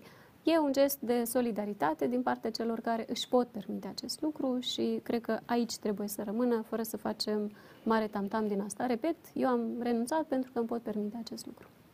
Eu v-aș fi întrebat uh, și legat de transparența decizională din Parlament, dar înțeleg că nu prea avem timp, uh, poate doar dacă scurt. Dacă aveți un mesaj pentru colegii dumneavoastră din Parlament care uneori se grăbesc să propună amendamente, să facă modificări fără a discuta cu niște grupuri, mă rog, țintă, care sunt vizate și după asta e scandal. Vedeți că, pe de-o parte, dumneavoastră criticați guvernarea că se mișcă greu, pe de altă parte o criticați că se mișcă repede. Eu am văzut că guvernul uh, anunță, cel puțin cu, uh, deci anunță agenda și subiectele uh, cu o săptămână înainte de ședința guvernului, pe Particip Govme de uh, proiectele de decizii sunt anunțate cu mult timp înainte. Nu toată lumea intră să citească, Unii se pomenesc că află din presă deja când documentul a ajuns la Parlament și atunci uh, vor să fie consultați. Cred că este uh, loc de mai bine, uh, dar intenția nu este proastă în sensul în care să trecem ceva repede, fără să consultăm, fără ca să îmbunătățim dacă există loc de îmbunătățire. Pur și simplu sunt multe situații de criză care se dorește ca lucrurile să se rezolve repede și atunci se mai scurtează niște... Numai că se uh, complică și se lungește, pentru că după asta trebuie explicat, se revine asupra documentului și din păcate Unele nu se e revin, cea mai bună uh, soluție. Și asta este, e normal să se revină, e, e normal să se corecteze greșelile atunci când se depistează, nimeni nu este perfect. Uh, repet, contează intenția și intenția este bună, uh, ceea ce face guvernul uh, este pentru ca să ajute cetățenii. Chiar dacă trecem prin perioade complicate, și înțeleg că oamenilor le este greu, dar vă amintesc, guvernul în toamnă a alocat peste 2 miliarde de lei pentru a crește pensiile, acum a alocat 1 miliard și 600 de milioane pentru compensații, acum va aloca încă un miliard pentru compensații. Uh, E suficient? Probabil nu, dar sunt totuși bani mari pornind de la realitățile... De acord, dar uh, oamenii evident că își doresc bugetului. să trăiască și mai bine, doamna Așa este și așa o să încercăm să facem, o să da. muncim. Sperăm să avem mai puține crize ca să putem să, să ne concentrăm pe proiecte și noi ne și dorim programe. să avem mai puține crize și concentrare pe uh, promisiunile care trebuie să realizate. Eu vă mulțumesc pentru participarea la emisiunea din această seară. Vă mai așteptăm la Cutia Neagră, la TV8 în general. Uh, luăm o pauză de publicitate, după care revenim să continuăm discuțiile despre aceste uh, riscuri de securitate regională cu uh, domnul Igor Muntean. Am revenit în studio. Invitatul din această parte a emisiunii este domnul Igor Munteanu, expert în securitate și fost ambasador, ambasador al Republicii Moldova în Statele Unite ale Americii. Bună seara, bine ați venit la Bună seara, îmi pare bine să vă revăd. Uh, și mie îmi pare bine să vă revăd. Uh, nu îmi pare bine de subiectul pe care îl discutăm, dar e un subiect important uh, pentru ca cetățenii să, să înțeleagă ce se întâmplă acum în această parte a lumii în care uh, se găsește și Republica Moldova.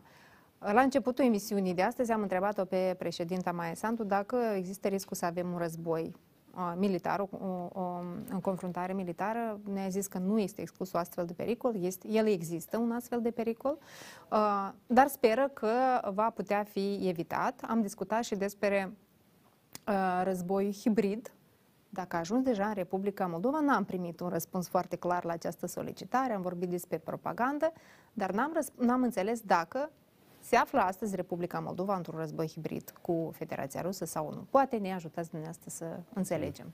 Uh, vă mulțumesc pentru această ocazie de a discuta pe o temă de securitate regională uh, la această oră târzie și sigur că probabil în Republica Moldova ar trebui să existe mai mult efort pentru ca să înțelegem care sunt proporțiile acestui conflict uriaș, care sunt mizele lui.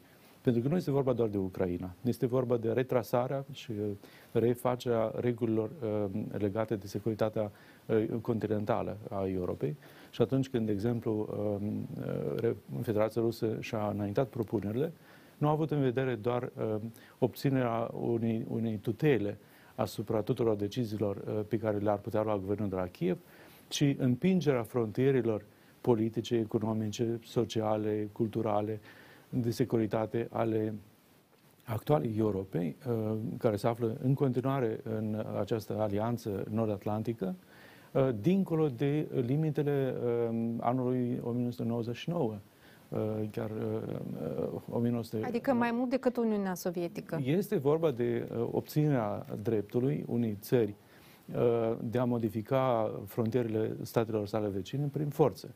Ori acest lucru schimbă fundamental ideea noastră despre drept internațional și despre arhitectura de securitate a lumii. Ehm, probabil însă că trebuie să luăm în considerație, în considerație mai multe lucruri. Ehm, Federația Rusă ehm, a încercat să testeze vigilența și solidaritatea Occidentului pentru ca să lovească mai departe în mizele care sunt importante pentru, pentru Federația Rusă. Care sunt aceste mize? Să le luăm pe rând. În primul rând, Federația Rusă are o frustrare uh, importantă legată de faptul că capabilitățile sale militare sunt mult mai mari decât capacitatea economică. Uh-huh.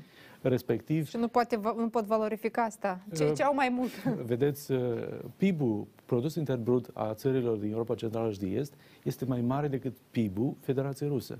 Și asta este, în mod paradoxal, o situație care face nervi sau creează nervozitate în Moscova.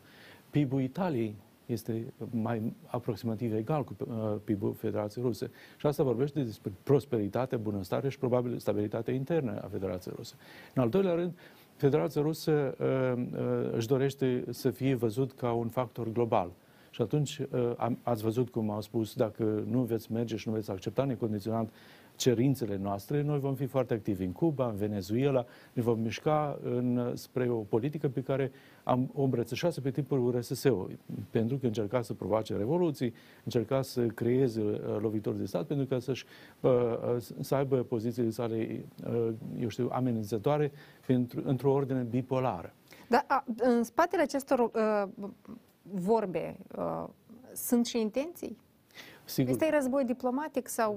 Uh, este un război pe toată linia. Dacă o să întrebați pe ucraineni, s-ar putea sau nu Ucraina- uh, să înceapă război, ei se vor uita la, la, la Iau hotar, întrebători. uh, Nu, dar se vor, vor uita cu foarte multă mirare. Că cum, cum se înceapă? Dar păi el a, s-a început în 2014. Da. În, în momentul în care Federația Rusă a creat două regiuni separatiste, Luhansk și Donetsk, a uh, pus sub amenințare uh, uh, uh, ieșirea Ucrainei la Marea Azov și a anexat Crimea. Deci din acel moment au mers toate împreună. Pe de o parte amenințările de securitate și uh, militare, pe de altă parte un război hibrid puternic, pentru că atunci când, de exemplu, un șef de stat spune că statul Ucraina nu există, națiunea Ucraina nu există, uh, noi suntem toți un singur popor și noi ar trebui să revenim la frontierele pe care, evident, pe timpuri uh, trona URSS-ul, este o amenințare de securitate. Da. Războiul hibrid este acum și în Republica Moldova? Fără îndoială. Noi suntem... uh, Ce elemente le identificați ale acestui Uh, război? Război hibrid uh, este un război purtat prin, uh, de exemplu, o definiție se numește război purtat sub flaguri străine. Ce înseamnă asta? Asta înseamnă că, de exemplu, nu este obligatoriu să vină un uh, batalion sau un regiment sau un uh, detașament de militari și să instaleze uh, ordinea sau regulile sale la poștă, așa cum pe timpul Revoluției Bolșevice se lua poștă, telegraful și podurile.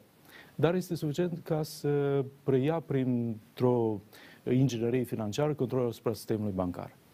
Noi încă nu am ieșit pe deplin din groapa pe care ne-au săpat-o niște escroci în uh, 2013-2014, după care am avut marea uh, fraudă uh, a băncilor. Noi Noi uh, n-am ieșit în sensul că aceste bănci se mai află... consecințele sunt cu- economice sunt resimțite până în acest Dar moment pârghii asupra de sistemului control bancar. asupra băncilor. Uh, Fără Mai îndoială, iau? Banca Națională a făcut eforturi deosebite pentru ca să, uh, eu știu, să, să uh, controleze sistemul bancar, să-i uh, dea transparență tendințele mai multă. necesare, fac transparență asupra acționariatului, dar consecințele noi le resimțim foarte mult. A, Când, evident, dumneavoastră ați întrebat uh, și pe bună dreptate de uh, factura la, la gaze. Dacă noi am fi avut o situație economică mai bună și am fi ajuns de urmă standardele de viață a țărilor din Europa Centrală și de Est, nu ne-ar fi plesnit atât de Deranjat, puternic criza. Respectiv bunăstarea sau, me- știți, este o regulă. Cu Mare vulnerabilitate pentru stat. vulnerabilitatea Vedeți? socială creează un leverage, un instrument de presiune suplimentară. Asta face parte, de asemenea, din, din lista de, eu știu, de hibrid, de, de amenințări hibrid. Uh, Să știți că uh, nu doar în zona noastră e- există o asemenea abordare. Mi-aduc aminte, uh, am participat odată la Washington la un briefing de presă a, la ambasada Israelului. Și ambasada Israelului, la un uh, atașat militar, a încercat să explice de ce va avea loc o intervenție peste 18 ore sau 20 de ore în fâșia Gaza. Și a spus în felul următor, noi vom face tot posibilul ca să uh, lovim, um, eu știu, um, structurile care s-au consolidat în uh, autonomia respectivă pentru ca să nu aibă posibilitate să-și pledeze cauza uh, de independență. De, uh, și îi vom menține la nivelul epocii de piatră. Așa. Acest lucru, evident, vorbește despre faptul că, în anumite condiții, aceste instrumente de a menține o populație într-o situație economică extrem de fragilă este un instrument de uh, război. Astea hibrid. sunt intențiile. Acum sunt două întrebări. Prima, uh, instituțiile de stat care trebuie să facă asta au identificat aceste vulnerabilități, deci unde se lovește, unde este vulnerabilitatea noastră principală. Doi, pot face ceva și fac ceva ca să uh, elimine aceste lovituri care vin uh, din extern. Uh, pentru că despre război hibrid în Moldova se vorbește foarte puțin. Mă tem că foarte multă, uh, mulți din, uh, din cetățeni nici nu prea înțeleg ce înseamnă această noțiune. E poate un pic mai, uh, mai nouă. Nu știu dacă poate autoritățile trebuie mai des să vorbească. Doamna președinte ne spunea că e vina presiei, că vorbește puțin. Poate și presa e vinovată că vorbește puțin, dar cred că nu trebuie noi să facem ceea ce trebuie să facă statul. Absolut de acord. Nu cred că jurnaliștii uh, pot să-și asume funcția de a rezolva problemele vulnerabilităților uh, contra unor amenințări hibrid.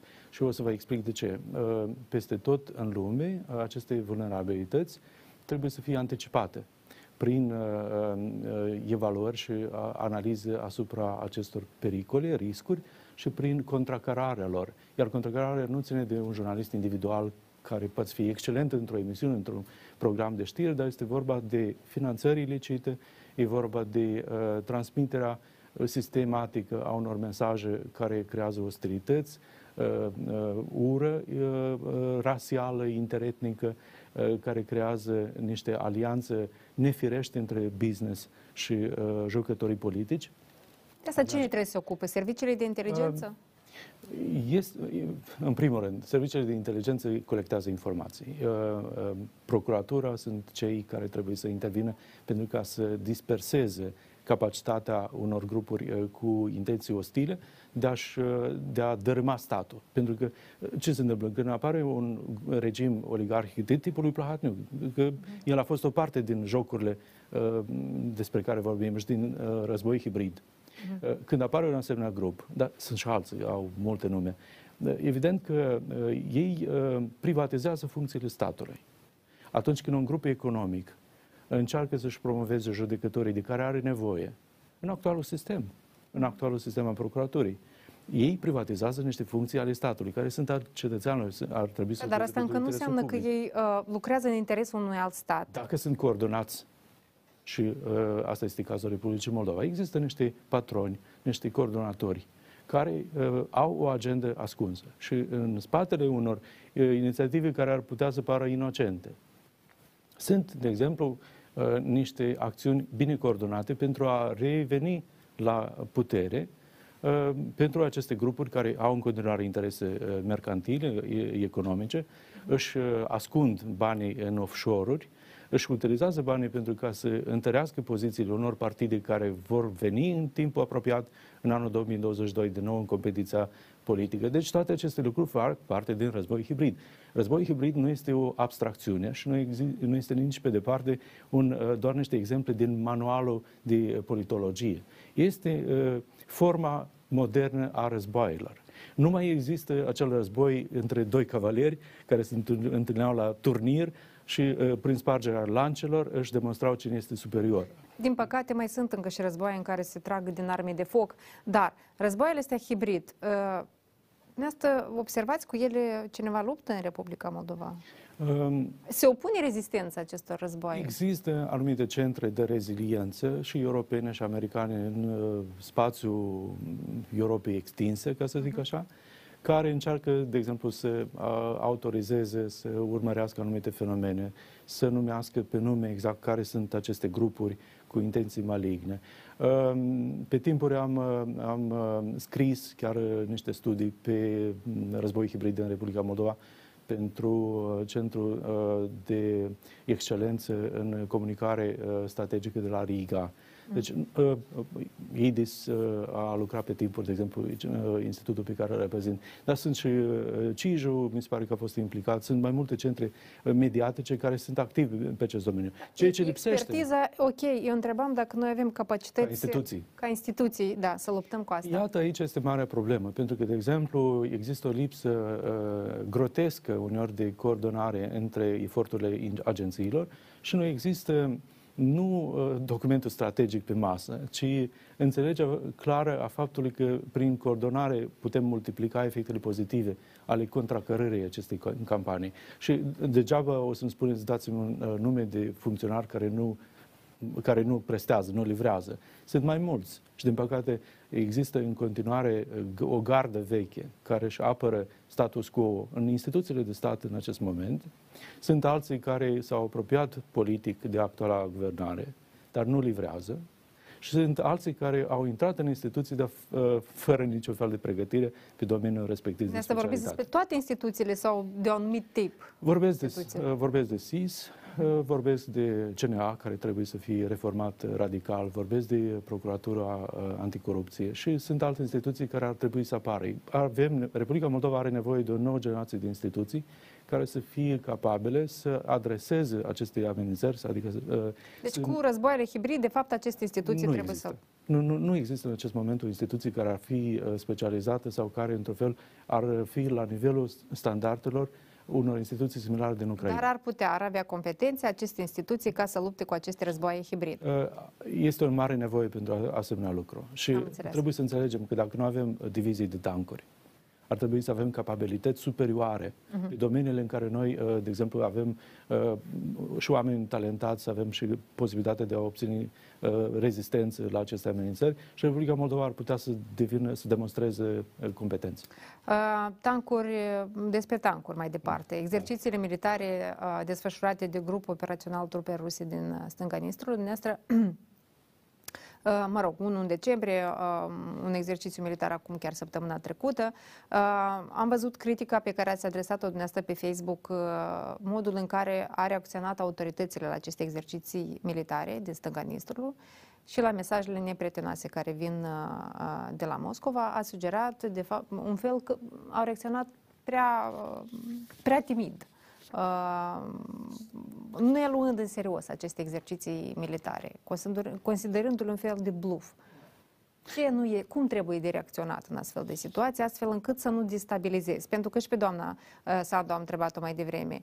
Dacă nu sunt prea timizi în a spune cu voce tare că avem uh, niște agresori și ei fac niște lucruri nu, nu tocmai bune. Vedeți, ne vorbea de faptul că Uh, trebuie să fim atenți ca să nu încingem și mai mult spirite, că și așa e destul de fierbinte. Uh, sigur, și acest punct de vedere are dreptul la existență. Da, dar vreau punctul dumneavoastră uh, de vedere. Dar problema este următoarea, că uh, există anumite grupuri de influenceri, uh, inclusiv cei care sunt aproape de narativele uh, cre- uh, Kremlinului, care spun că dar de ce ar trebui să ne facem noi bătaie de cap cu acești militari din Transnistria, că oricum ei uh, sunt uh, provizoriu, că nu amenință. Dar ei uită de faptul că toate exercițiile militare din stânga Nistrului sunt uh, desfășurate sub egida districtului militar de vest, sud-vest. Uh, uh, toate comenzile care sunt acolo, toate finanțările care în continuare curg în această regiune pentru militari, creează iluzia regimului separatist că vor fi protejați pentru o mii de ani înainte. Și atunci dorința lor de a schimba status quo nu este foarte mare. Nu vor dori să meargă la niciun fel de concesii. Uh-huh pentru ca, de exemplu, să dez, uh, dezmoștenim acest regim. Iar dacă mai păstrăm și anumite surse de bani pentru întreprinderile, uh, cum, cum spuneai, de sistem, asta. Da, de sistem, cum ar fi MMZ-ul de la Reblimța, cum ar fi alte uh, uzina de, de ciment, dar și uh, uzinele de teraspol care mai funcționează, sigur că atâta vreme cât ei vor înțelege că pot să exporte pe piața europeană fără ca să aibă niciun fel de condiționalități pe dimensiunea dreptului omului, că oficialii de la Chișinău sunt fără dinți și niciodată nu vor mușca acolo unde trebuie, uh, în sensul că uh, trebuie să aplice politica de constrângeri. Nu au obținut niciun rezultat în acest proces de reglementare dacă nu știi exact ce vrei.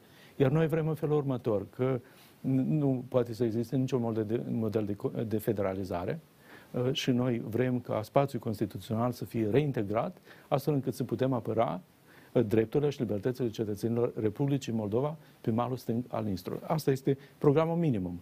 Noi nu lucrăm în direcția asta și uh, uh, Până acum am pierdut timpul cu tot felul de formate care nu au dat da, niciun fel de rezultat. Noi nu lucrăm acum în direcția asta. De ce? Uh, pentru că nu înțelegem ce se întâmplă, nu avem capacitatea să înțelegem o perioadă de timp.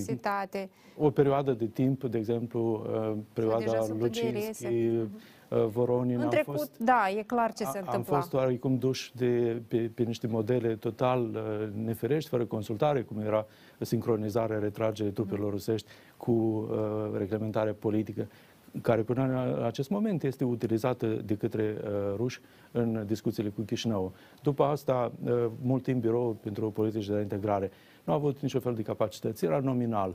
Uh, era absolut o, o situație uh, paradoxală în care transnistrenii pe așa zisul minister de externe avea vreo 40 de oameni uh, care îi pregăteau, evident, și pe Șefciuc și pe ceilalți, iar de partea Chișinăului erau 5 persoane.